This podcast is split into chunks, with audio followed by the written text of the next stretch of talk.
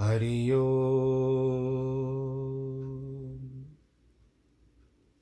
हरि हरि गुरुर्ब्रह्मा गुरुर्विष्णु गुरुर्देवो महेश्वरः। गुरुर्साक्षात् परब्रह्मः। तस्मै श्रीगुरवे नमः। विघ्नेश्वराय वरदाय सुरप्रियाय लम्बोदराय सकलाय जगद्दिताय, नागाननाय श्रुत्यगविभूषिताय गौरीसुताय गणनाथ नमो नमस्ते।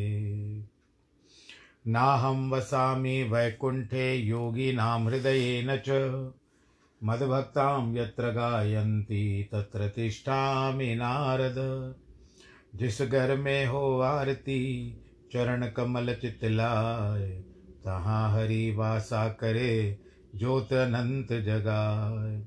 जहाँ भक्त कीर्तन करे, बहे प्रेम दरिया, तहाँ हरि श्रवण करे, सत्यलोक से आए। सब कुछ दीना आपने, भेंट करूँ क्या नाथ? नमस्कार की भेंट लो जोड़ू मैं दोनों हाथ, जोड़ू मैं दोनों हाथ, जोड़ू मैं दोनों हाथ। शान्ताकारं भुजगशयनं पद्मनाभं सुरेशं, विश्वाधारं गगनसदृशं मेघवर्णं शुभाङ्गं, लक्ष्मीकान्तं कमलनयनं योगिवृद्धानगम्यं वंदे विष्णुं भवभयहरं सर्वलोकैकनाथं। मङ्गलं भगवान् विष्णु, मङ्गलं गरुडध्वज, मङ्गलं पुण्डरीकाक्ष मङ्गलायस्तनो हरि सर्वमङ्गलमाङ्गल्ये शिवे सर्वार्थसाधिके, शरण्ये त्र्यम्बके गौरी, नारायणी नमोऽस्तु ते, नारायणी नमोऽस्तु ते। नारायणी नमोऽस्तु ते। श्रीकृष्णगोविन्द हरे मुरारे, हे नाथ नारायण वासुदेव। श्रीकृष्णगोविन्द हरे मुरारे, हे नाथ नारायण वासुदेव। हे नाथ नारायण वासुदेव। श्रीनाथ नारायण वासुदेव हे नाथ नारायण वासुदेव श्रीनाथ नारायण वासुदेव श्रीकृष्णगोविन्द। हरे मुरारे। हे नाथ नारायण वासुदेव नारायणं नमस्कृत्यं नरं चैव नरोत्तमं देवीं सरस्वतीं व्यास ततो जयमुदीरयेत्। कृष्णाय वासुदेवाय हरये परमात्मने। प्रणतक्लेशनाशाय गोविन्दाय नमो नमः। सच्चिदानन्दरूपाय विश्वोत्पत्त्यादिहेतवे। तापत्रयविनाशाय श्रीकृष्णाय वयं नुमः। यं प्रव्रजन्तमनुपे तमपेतकृत्यं द्वैपायनो विरह, कातर आजु आवह। पुत्रेति तन्मयतया, तर्वो विनेदो तं सर्वभूतहृदयं। मुनिमानतोऽस्मि मुनिमानतोऽस्मि मुनिमानतोऽस्मि। बोलो श्री की जय। श्रीमद् भागवत पुराण की जय। प्रिय भक्तजनों, सर्वप्रथम श्रीमद् भागवत के इस पुराण को, पोथी को प्रणाम करते हुए, इसमें जो व्यास द्वारा रचित श्रीमद् भागवत की वाणी वांग्मय वाणी, स्तुति इत्यादि, सर्ग उप, विसर्ग इत्यादि जो है, वो सब इसमें समावेश है। भागवत के दस लक्षण है ये हम पहले से बताते आ रहे हैं। अब यहाँ पर हम वर्तमान में चौथे स्कंद में हैं और राजा प्रथो की कथा वर्तमान है। मैत्रेय जी कहते हैं कि इस प्रकार महापराक्रम राजा पृथु सब प्रजागण स्तुति कर रहे थे। उसी समय वहाँ सूर्य के समान तेजस्वी चार मुनि आए, जिनका नाम है आप भी जानते हो, चार भाई हैं, ब्रह्मा के मानस पुत्र हैं और सर्वप्रथम ये भगवान नारायण के अवतार भी माने जाते हैं, पहले चौबीस अवतारों में से पहले पहले अवतार। सनक, सनंदन, सनातन, सन्नत कुमार। राजा पृथु की सभा में आकर उपस्थित हो गए। उन सिद्धेश्वरों को राजा पृथु और उनके भृत्यों ने अपने तेज से लोगों का पाप नाश करते हुए आकाश से उतरते देखा, अपने जीव में जान लिया कि और कोई नहीं, ये सनकादि मुनि है। उनके दर्शन गए, से गए हुए प्राणों को मानो फिर पीछे लौट गए। इस प्रकार सभासद और सभी शुभचिंतकों को सहित राजा पृथु उठ खड़े हुए। माँ उत्कंठा से जीवात्मा गंधादि विषयों से सम्मुख जाता है।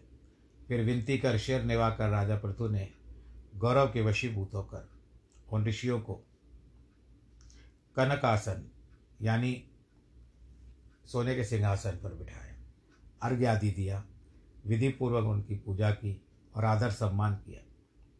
उनके चरणार विंदों को धोकर चरणोदेख से ऐसे अपने सर को छीटा लगाते हैं।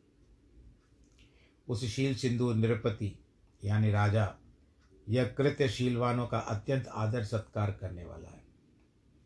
सोने के सिंहासन पर बैठे ऐसे शोभायमान दृष्टि आते दृष्ट होते थे जैसे वेदी के बीच में अग्नि प्रज्वलित होती है।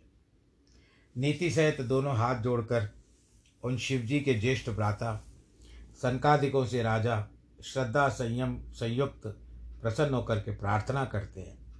पृथु कहते हैं, हे मंगलायनो, अहो, मैंने ऐसा क्या सुकर्म किया जो मुझको आपका दर्शन हुआ? क्योंकि योगी जनों को भी आपका दर्शन महाकठिन है। उसको इस लोक में और परलोक में कौन सी बात दुर्लभ है जिस पर ब्राह्मण प्रसन्न हो जाए? जिन पर ब्राह्मण की दया दृष्टि हो, उन पर महादेव और भगवान के पार्षद भी सदा प्रसन्न रहते हैं। यद्यपि आप त्रिभुवन पर्यटन करते हो, यानी त्रिभुवन में घूमते हो, और आपको कोई नहीं देख सकता। संसार के वशीभूत, बुद्धि वाले जैसे सर्वव्यापक परमात्मा को नहीं देख सकते। वह निर्धन साधु ग्रस्त भी धन्य है, जिनके घर में पूज्य लोगों में पूज्यों में श्रेष्ठ लोग जल, तृण, यानी तिनका भूमि से भी आदर सत्कार पाते हैं। उनको परम श्रेष्ठ और भाग्यवान जानना चाहिए। जिनके घर तीर्थ पादीय श्री वैष्णवों के पात तीर्थ से वर्जित है, वे सर्व धन धान्य परिपूर्ण हो तो भी ऐसा लगता है कि वह सांप का बिल बना हुआ है। और सारे घर के वासी पेड़ है, वृक्ष पड़ते हैं झाड़ के जैसे है या पेड़ के जैसे है। अर्थात उनकी संपदा किसी काम की नहीं है। हे द्विजोतमो यानी द्विजों में उत्तम, जिन व्रतों को मुमुक्षु लोग श्रद्धा से धैर्य धरकर यह नियम आपने बाल अवस्था में किए हैं, आपका शुभागमन हमको बहुत अच्छा हुआ। हे समर्थो, हम लोग विषयों को ही स्वार्थ मानते हैं। और अपने कर्म करके अनेक व्यसन वाले संसार में हमसे पतित भी सकुशल है। आप शरीर के आत्माराम महात्मा, पुरुषों से कुशल पूछना उचित नहीं है, क्योंकि आप तो जगत के कुशल दायक हो और भगवान के प्रेम से मग्न हो। आपके तो कुशल और अकुशल यह सब चित्त की वृत्ति है। आप तपस्वी पुरुषों के मित्र हो, इसलिए आपकी प्रतीत करके मैं आपसे पूछता हूँ कि इस संसार में बिना परिश्रम किए क्षेम किस प्रकार से होता है? यानी अच्छा या भला जिसको कहती है वो किस प्रकार से होता है? निश्चय है कि अज्ञानियों को आत्मा को प्रकाशित करने वाले आप साक्षात भग, भगवत के स्वरूप हो। आपने अपना अजन्म सिद्ध स्वरूप को धारण कर लिया है। पृथ्वी पर घूमते रहते हो। यह अपने दासों पर अनुग्रह करने का आपका कारण है। मैत्रेय जी कहते हैं पृथु की सुंदर सार बड़ी मधुर वाणी सुनकर प्रीति से मंद मंद मुस्कराकर सनत कुमारों ने कहा, सनत कुमार ऐसे है नहीं कि चारों बार, चारों एक ही समय नहीं बोलते थे। उनका भी एक नियम जैसे होता है कि पहले सनक ने कहा, फिर सनंदन ने कहा, सनातन ने कहा, सनत कुमार ने कहा। इस तरह से होता होगा। क्योंकि चारों बोलेंगे तो समझ में नहीं आएगी बात।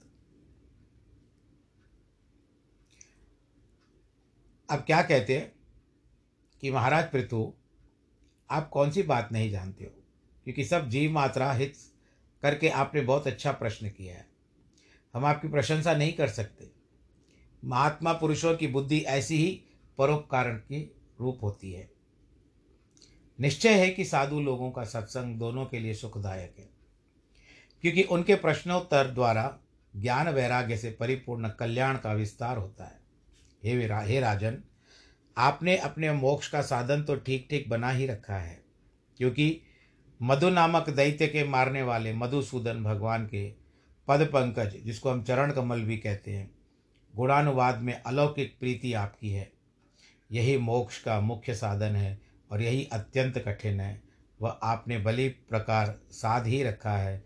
जिस भग, भगवत चरणारविंद की रति से नैष्टिकी मति आत्मा के भीतर कोमल काम वासनाओं का कसाय रूप मल नष्ट हो जाता है। मनुष्यों के मंगल के लिए शास्त्रों में भली प्रकार विचार कर रही साधना सिद्ध किया है। किसी संग नहीं, अर्थात सबसे पृथक व्यापक आत्मा। निर्धन ब्रह्म में अच्छी पूर्ण प्रीति होना यह सिद्धांतों का सिद्धांत है। और प्रीति होने का मुख्य साधन भी यही है कि श्रद्धा करना, भगवत धर्म का आचरण करना, परमात्मा के जानने की इच्छा करना, आत्मविद्या योग में निष्ठा रखना, योगेश्वरों की उपासना करना, सदा पुण्य यश वाले श्रीमन नारायण की पुण्य रूप कथा नित्य प्रकार सुननी चाहिए। आप लोग इस तरह से अभी सुन रहे हो। धन इंद्रिय बाग गोष्ठी, यानी गैदरिंग, इनमें तृष्णा न रखनी चाहिए। इनके सम्मत जो कामाधिक, उनका संग्रह नहीं करना चाहिए। आपको जितनी आवश्यकता है, उतना ही रखिए। अधिक रखोगे, आपका घर भरेगा। फिर और अधिक लाओगे, और घर भरेगा। फिर आपको रखने की जगह नहीं मिलेगी, स्थान नहीं मिलेगा। एकांत में भगवान के अनुसंधान में रुचि रख करके अति संतुष्ट रहना कि भगवान आपने जितना दिया है, उससे मैं बहुत प्रसन्न हूँ। बस ऐसे ही आशीर्वाद करती रहिए। श्री हरि के गुण रूप अमृत को पान करके अपनी आत्मा को प्रसन्न रखना। जब भी हो सके श्री हरि श्री हरि श्री हरि श्री हरि श्री हरि, कहते हुए अपने मन को प्रसन्न रखो। आजकल ये व्हाट्सएप पे आते हैं ना be positive be positive be positive positive thoughts रखो। ये क्यों? क्योंकि ये काल ऐसे चल रहा है, कोरोना काल चल रहा है और अति विकराल काल चल रहा है। इसमें यही आ रहे हैं। अगर बी पॉजिटिव अगर पॉजिटिव आप कहोगे तो डर जाएँगे। व्यवहारिक शक्ति से आपको शारीरिक रूप से पॉजिटिव आप कहोगे कि मेरे मेरे शरीर में पॉजिटिविटी है तो वो ठीक है, परंतु पॉजिटिव रिपोर्ट आई है तो बस बात खत्म। आपसे लोग दूर भाग जाएँगे। तो आपका जो शरीर है या मन है, प्रफुल्लित रहेगा, आपकी आत्मा भी सदैव सकारात्मक सोच में रहेगी और पॉजिटिव रहेगी। आप आजमा के देख लीजिए। परंतु आजकल में नहीं होता है। आजकल कर लिया, दस बार हरी नाम बोल दिया तो हो गया। ऐसा नहीं समझना चाहिए। बाकी किस्मत आपकी है। दस बार बोलने के लिए अब आपका हो जाए तो बहुत अच्छा ही है, पर वो भा, भाग्य सभी लोग लिखा के नहीं आते जैसे कहते हैं ना कि born with the gold golden spoon नहीं, ऐसा सबका नहीं होता है। इसके लिए सदैव अपनी आत्मा को प्रसन्न रखो, सकारात्मक विचार रखो। जीव मात्र की हिंसा न करना। और आज देखो, कलयुग में जीवों को मार मार के खाते हैं। परमहंसों की नाई सदा मग्न रहो। जैसे परमहंस सुखदेव जो जी को भी कहते हैं। श्री मुकुंद आनंद कंद के चरना चरना चरितामृत प्रेम में पान करना। काम वासना का त्याग करो। यम नियम धारण करना। ये बात उनके लिए जो अब पचास वर्ष की आयु पूरी कर चुके हैं। और अब उनके लिए ये बातें बताई जा रही है कि आप अपना ध्यान रखो। ग्रस्त जीवन से अभी परे होते जाओ और अब आप परमार्थ में ध्यान करो। पुरुषार्थ आपने कर लिया। अब आपको परमार्थ करना है। तो परमार्थ के लिए आपको प्रभु परमात्मा की इच्छा करनी चाहिए। अब इस तरह से और अपने आप को उसके अनुचित अनुचित जो अनुरूप डालना चाहिए।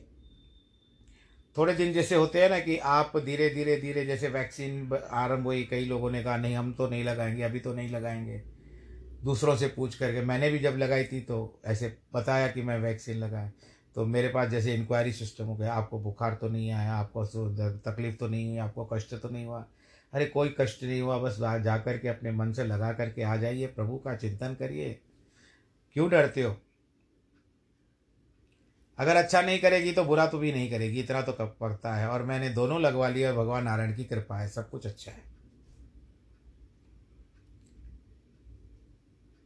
इसके लिए वो आपका आवश्यक है। ऐसा नहीं कि हम गृहस्थ जीवन छोड़ चुके हैं पर, और हम परमार्थ में करेंगे अभी, क्योंकि अभी पचास वर्ष पूरे हो चुके हैं।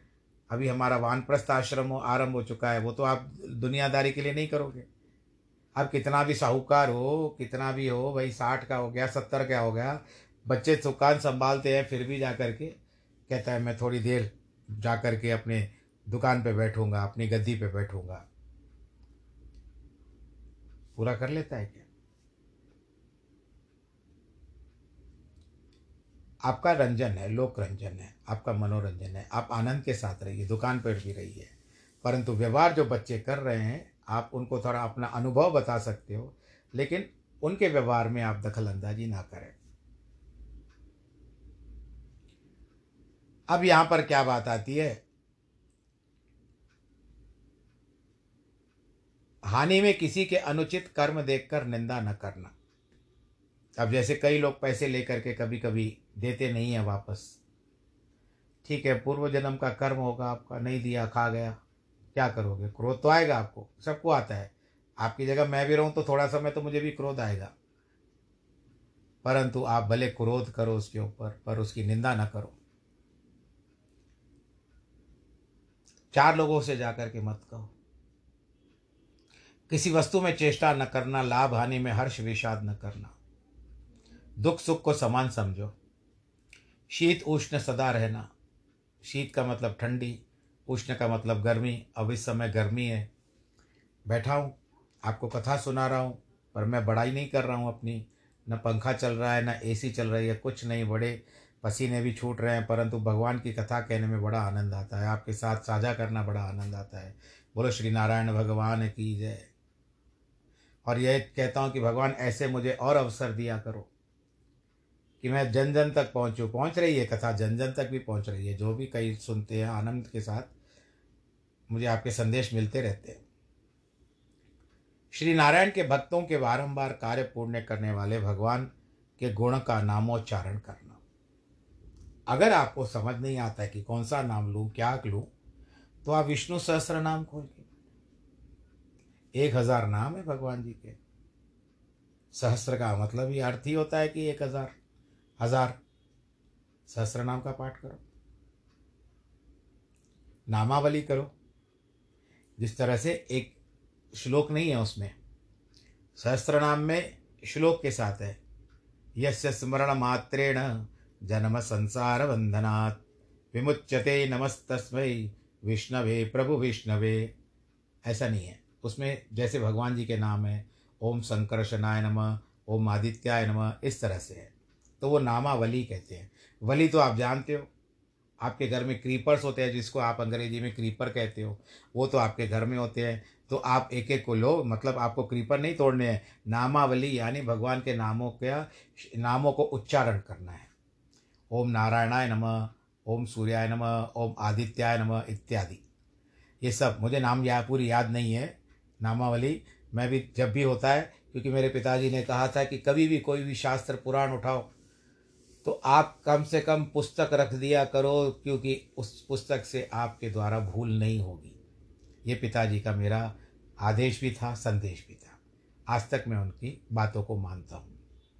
और मैं कथा जो करने का जो शैली आई है, ये मेरे पिताजी के आशीर्वाद से मुझे प्राप्त हुई है। पंडित नारायण शर्मा थे वे। उनका नाम ही नारायण था। और अंत समय में बहुत कुछ सिखा के गए, पर कथा का जो उन्होंने सिखाया, वो तो कथा ऐसी करते थे कि आदमी जिसको कहते हैं कि हतप्रभ रह जाता था मिसमराइज हो जाता था उनकी कथा में। तो इस तरह से आज जो जो बातें उन्होंने मुझे सिखाई, मैं उनके अनुकूल चलता हूँ, अनुसरण करता हूँ, और आज भगवान की दया अच्छी है मेरे ऊपर। भगवान के नामों का उच्चारण करना चाहिए। प्रातः काल महाभारत मध्यान्ह काल में रामायण संध्या काल में श्रीमद् भागवत का श्रवण करना। अब देखिए, महाभारत आपके ऊपर है। अब आप मुझसे कभी प्रश्न फ़ोन करके नहीं पूछना या कोई संदेश दे करके मैं पूछना कि महाभारत से तो लड़ाई होती है।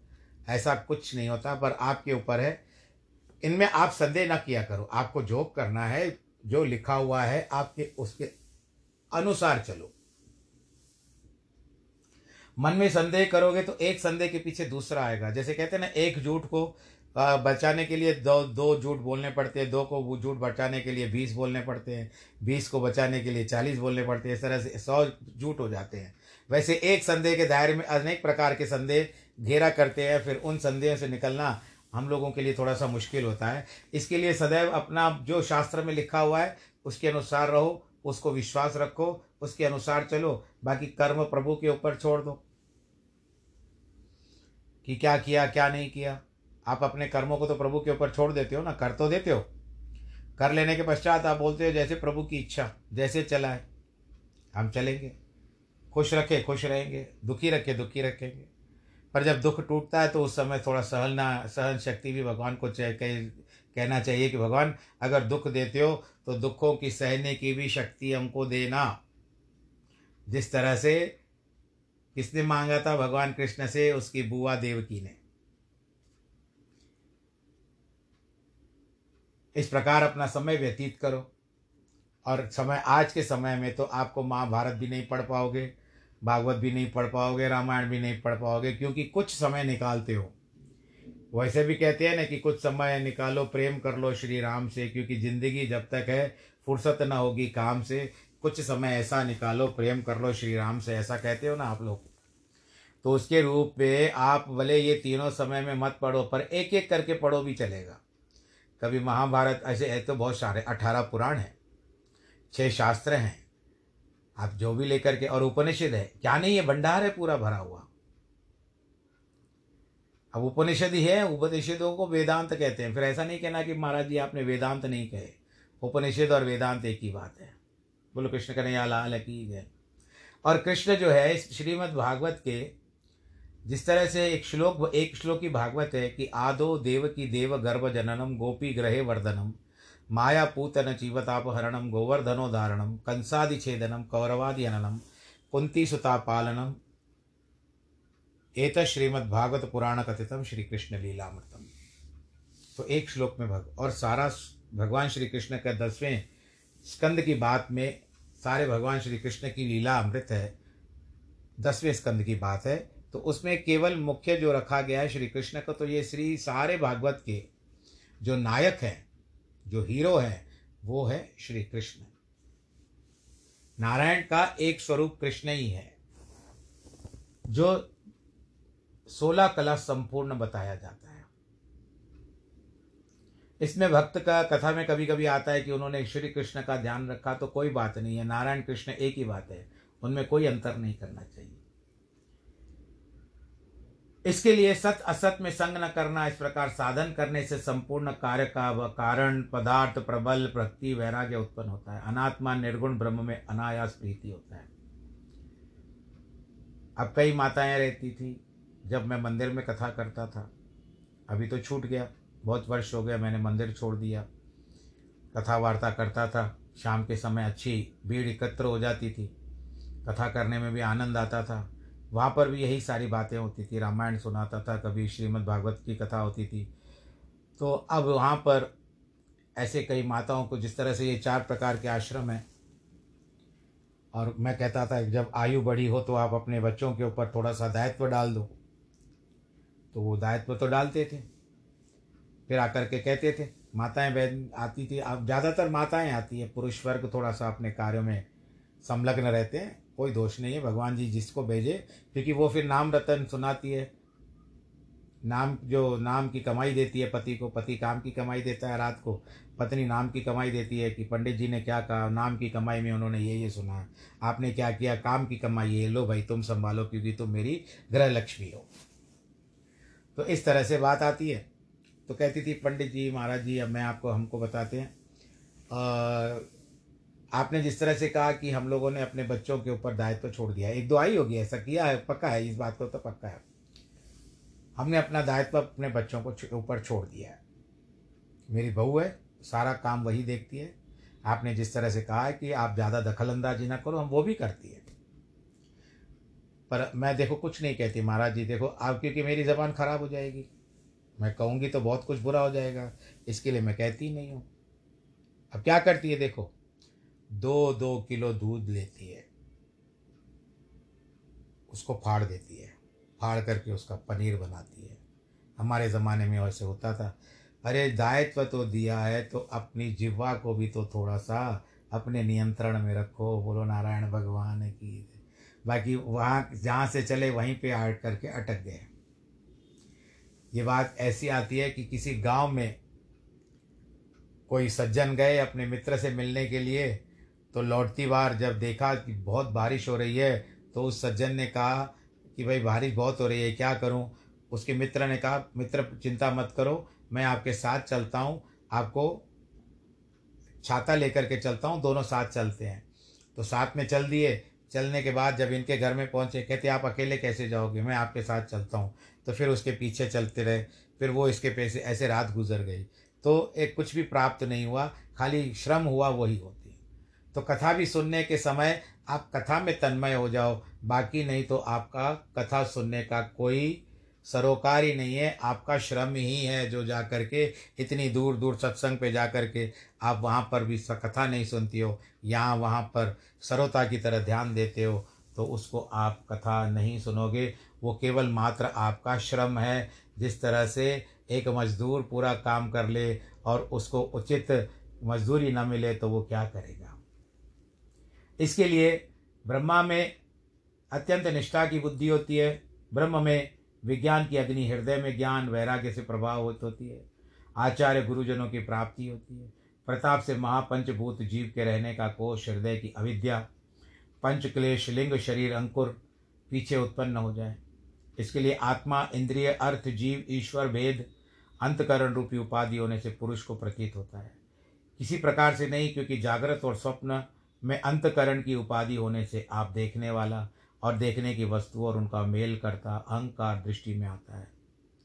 विषयों की ओर ध्यान करने से प्राणियों की इंद्रियों को विषय अपनी ओर खींच लेते हैं और इंद्रिया मन को खींच खींच कर अपने वशीभूत कर लेती है। इसके लिए अपने इंद्रियों को नियंत्रण में रखिए। मन बुद्धि की विचार चेतना को हर लेता है। जैसे सरोवर के तट पर विशीर्ण मूल का वृक्ष वह अपनी मूल धारा नीचे ही, नीचे नीर को खींच लेता है। पानी कितना पी लेता है? जिसकी जड़ पानी में भी जाती हो, वो पानी खींचता जाता है। इसी प्रकार समझ लेना, परंतु यह गुप्त वेद अज्ञानी पुरुषों के ज्ञान में नहीं आता। इसके प्रकार इंद्रियों की खिंचावट अज्ञानी लोगों के ध्यान में नहीं आती है। यदि हमने ठान ही लिया है कि हम अज्ञानी रहेंगे तो उस अज्ञान के कारण हमको कुछ भी समझ में नहीं आएगा और हम केवल इतना सब करने के बाद एक श्रम रहेगा और दूसरा अज्ञान ही वापस साथ में लेकर के जाएँगे। तो इसके लिए आज की कथा को, प्रसंग को हम यहाँ पर समय समय के अनुरूप, समय के अनुसार जो बताया जा रहा है, समय कह रहा है भाई, रोको, रोक दिया। बाकी कल प्रभु की इच्छा जो होगी करेंगे आप अपना ध्यान रखिए वैक्सीनेशन हो गई तो नहीं हुई तो करवा लीजिए। थोड़ी सी शॉर्टेज चल रही है, हम भी समझते हैं। और ध्यान रखिए मास्क ज़रूर पहनिए, जितना दूर हो सके पब, अभिवादन हाथ जोड़ करके करिए, किसी से हाथ ना मिलाइए। हलो हाय बाय बाय बस इसी तरह से कर लीजिए। ईश्वर आप सबको सुरक्षित रखें भीड़ भाड़ के इलाकों से बचें। और क्या कहते हैं, सामाजिक दूरी जिसको आप सोशल डिस्टेंसिंग कहते हो, उसका भी ध्यान रखें। जो दूर से आते हैं, दूर से बात करो। जिनके वैवाहिक वर्षगांठ है और जन्मदिन है, या कोई भी ऐसी खुशखबरी का दिन हो आज आपके घर में, आप सबको बहुत बहुत बधाई। सर्वे भवन्तु सुखिनः, सर्वे सन्तु निरामया, सर्वे भद्राणी पश्यन्तु। माँ कश्चित दुख भाग भवेद नमो नारायण।